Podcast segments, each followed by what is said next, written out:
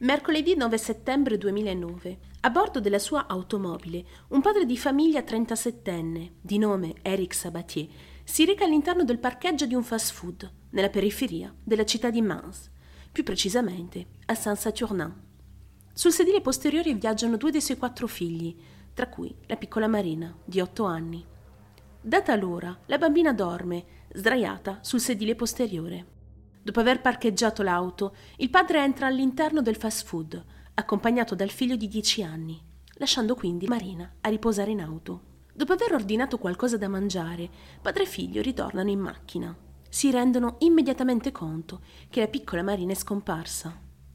L'uomo prende quindi il telefono e chiama la Gendarmerie Nationale, spiegando quanto appena accaduto. Eric afferma che la piccola soffre di varie malattie e che è affetta da una lieve forma di disabilità intellettiva. I gendarmi cominciano le ricerche della piccola Marina all'interno del fast food per poi concentrarsi nella zona circostante e nelle contigue zone boschive. I gendarmi ipotizzano quindi che la piccola possa essere vittima di un incidente stradale. Le successive verifiche però smentiscono tale ipotesi. Di Marina non vi è alcuna traccia. Viene immediatamente diffuso un avviso di ricerca a livello regionale con il volto della bambina. I gendarmi proseguono le ricerche fino alle due di notte, per poi riprenderle il mattino seguente. Un centinaio, tra poliziotti e volontari, setacciano la zona da cima in fondo, perquisendo i negozi della zona. Ma niente. Col passare delle ore, l'unica soluzione plausibile è che Marina sia stata rapita. Ma da chi? E per quale motivo? Gli inquirenti controllano allora i video registrati dalle videocamere di sorveglianza presenti nel fast food e nella zona circostante, notando qualcosa di strano. Quando quella sera Eric si reca al fast food, parcheggia la sua auto a qualche centinaio di metri dalla porta d'ingresso. Questo fatto, documentato dalle telecamere, è in netta contrapposizione con quanto l'uomo aveva dichiarato la sera prima. La seconda anomalia riguarda le unità cinofile, che durante lo svolgersi di tutte le ricerche non riescono a fiutare alcuna traccia della piccola come se Marina non fosse mai stata presente all'interno del parcheggio. Inoltre, il comportamento del fratello di Marina risulta molto strano. Il bambino non si comporta come se la sorellina fosse scomparsa, ma anzi gioca e scherza con i gendarmi ed è estremamente calmo. L'11 settembre, due giorni dopo, la casa della famiglia viene ispezionata. Alla Vardin anche in questo caso i gendarmi constatano come il comportamento della madre di famiglia, la 33enne Virginie Sabatier, sia molto sospetto. La donna sembra quasi interpretare un ruolo, sembra fingere una velata tristezza, nonostante la figlia sia scomparsa oramai da due giorni.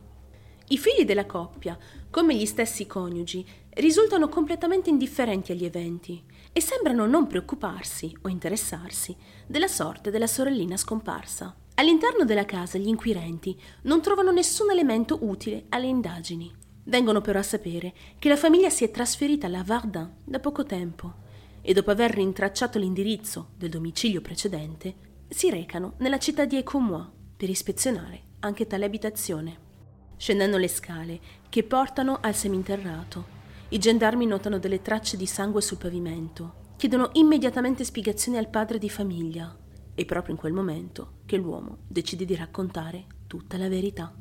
La piccola Marina non era presente in quel parcheggio la sera del 9 settembre, data del suo presunto rapimento. In realtà, la bambina era morta oramai da mesi, precisamente dal 6 agosto del 2009. L'uomo rivela inoltre dove è nascosto il cadavere della figlia. I gendarmi si recano quindi all'indirizzo indicato dal padre ed entrano all'interno di un magazzino, dove trovano un baule ricoperto da uno strato di cemento, all'interno del quale vi è il corpo senza vita della bambina, avvolto in alcuni sacchi di plastica. Inizialmente i genitori affermano che Marina sarebbe morta a seguito di un incidente domestico e che in preda al panico avrebbero nascosto il corpo per qualche giorno nel congelatore situato all'interno del loro nuovo domicilio, per poi trasferirlo in questo baule presente all'interno della casa precedente. Questa versione dei fatti non convince però gli inquirenti. Perché avrebbero dovuto nascondere il corpo della bambina se fosse realmente morta a seguito di un incidente? I genitori vengono presi in custodia e condotti alla gendarmerie per essere interrogati formalmente. Ma cosa accadde realmente a Marina quel fatidico giorno? Ritorniamo a qualche anno prima della sua nascita. Siamo nel 2000. Virginie Dara è ufficialmente fidanzata e sta per sposarsi con un uomo, con il quale ha avuto un figlio. Incontra però Eric Sabatier, con il quale è subito amore a prima vista. La donna si separa dal promesso marito e si trasferisce con suo figlio a Nanterre. Qualche mese più tardi, la donna rimane incinta della piccola Marina e poco tempo dopo Virginie ed Eric si sposano. Solo dopo qualche mese, Virginie scopre che il marito le ha mentito su diversi aspetti finanziari, come possessione di beni, lavoro e proprietà della casa. Dopo alcuni mesi di matrimonio, la donna si separa dal marito per ritornare a vivere con la madre. Il 27 febbraio del 2001 la donna partorisce in forma anonima, lasciando la bambina alle cure dell'ospedale. Dopo un mese ed innumerevoli pressioni fatte dalla famiglia, Virginie decide di riprendere la bambina con sé e di tornare a Nanterre dal marito. Successivamente la coppia avrà altri tre figli. Nel 2004 Julie, la sorella minore di Virginie, si reca in visita dalla sorella a Nanterre e lì nota come i genitori siano violenti nei confronti della bambina, che all'epoca aveva solo tre anni. La zia della bambina vede la madre sottoporre Marina a delle docce gelate L'acqua con cui viene lavata è così fredda da renderne viola le labbra. Inoltre, la bambina viene spesso percossa, spintonata e schiaffeggiata. Inizialmente la donna non fa nulla, ma dopo averne parlato con la madre, decidono di chiamare il 119, ovvero il servizio di protezione dell'infanzia, che si occupa di verificare la situazione del minore a seguito di segnalazioni di bambini in pericolo o potenzialmente a rischio. Dopo questa segnalazione, però, Nessuno va a casa della piccola Marina a controllare la situazione. Nel 2006 la famiglia lascia Nanterre e si trasferisce nel dipartimento della Sarthe, spostandosi da villaggio a villaggio. Durante questi spostamenti, alcuni degli amanti della donna si trasferiscono in casa della famiglia. Il tutto avviene con il consenso del marito Eric.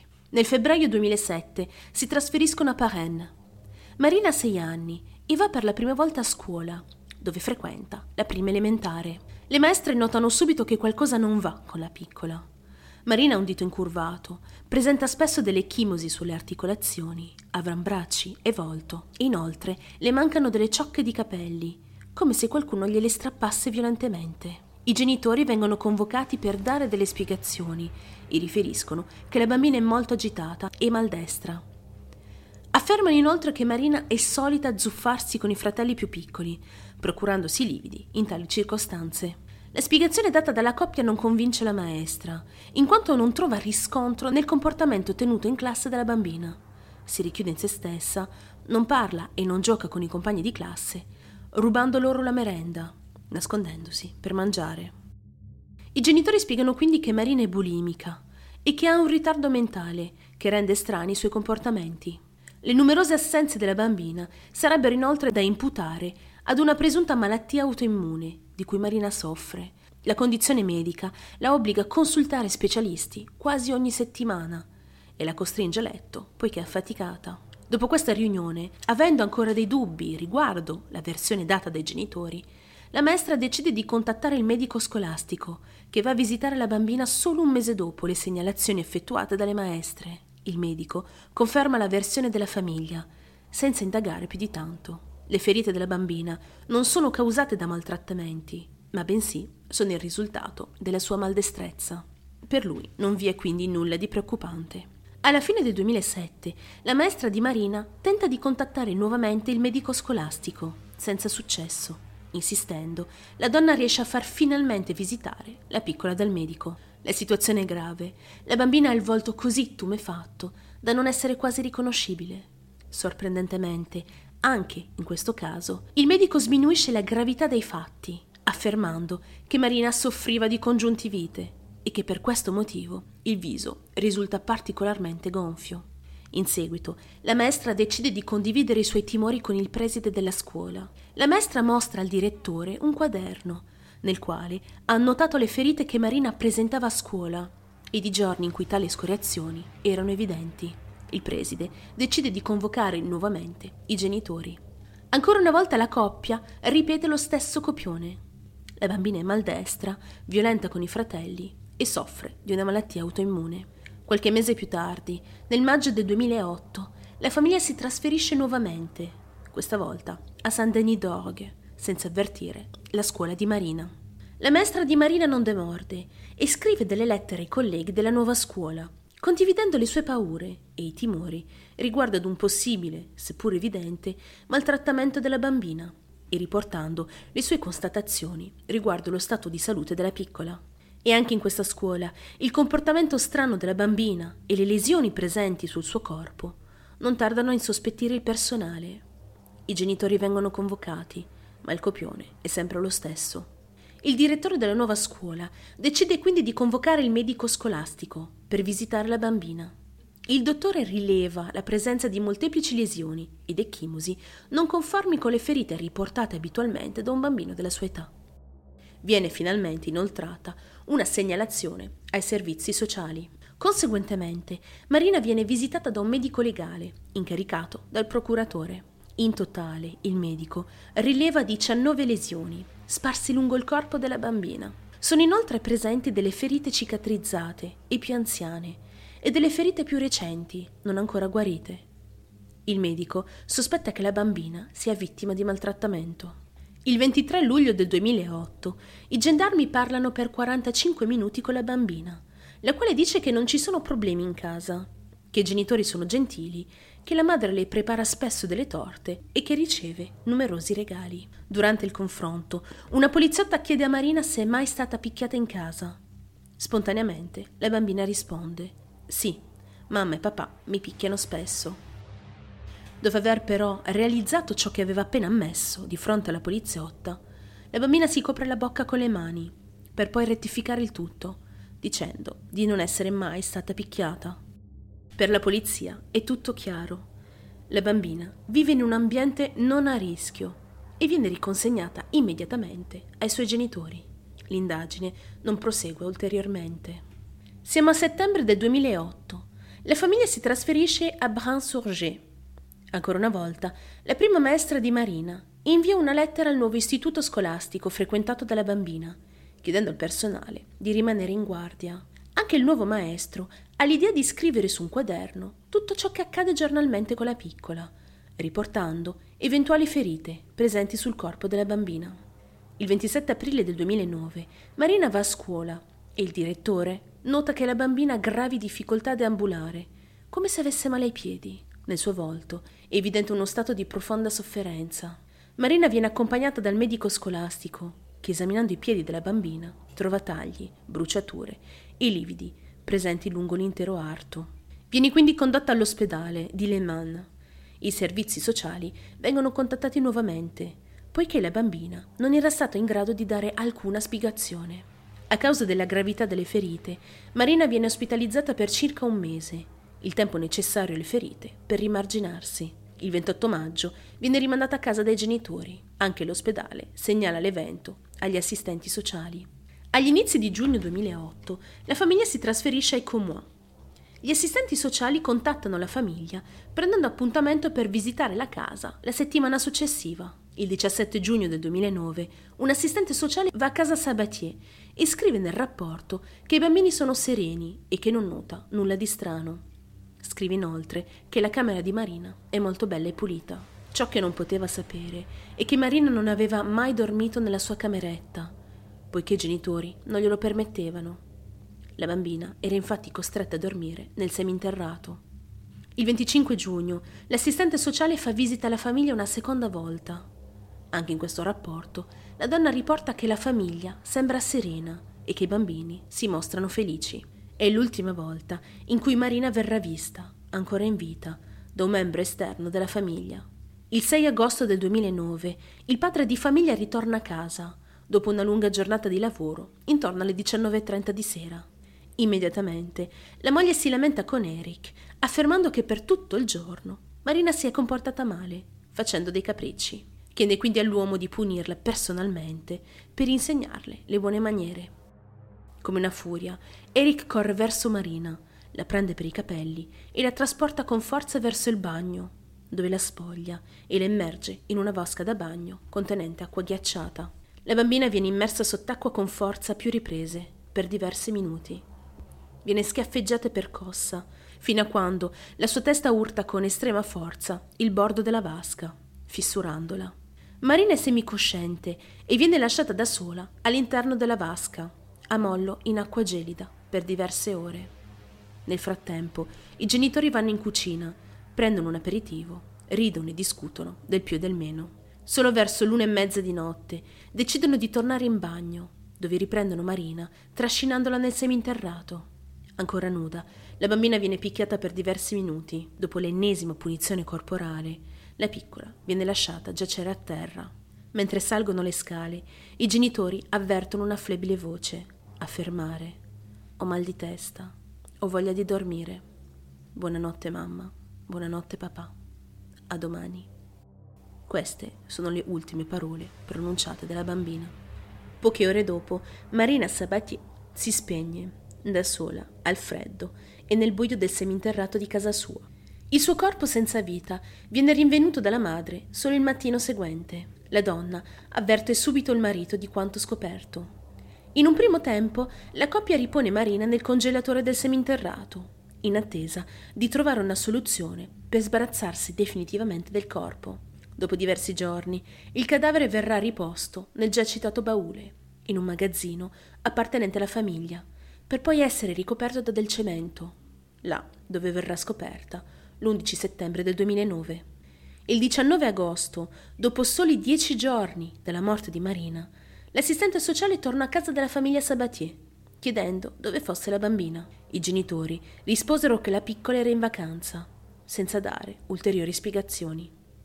L'assistente sociale scriverà nel suo rapporto che all'interno della casa andava tutto bene e che non aveva nulla da segnalare. Durante una complicata autopsia, il medico legale stabilisce che Marina è morta intorno alle 4 del mattino, per molteplici concause. Un ematoma subdurale, ovvero un'emorragia originatasi a seguito di un violento trauma cranico.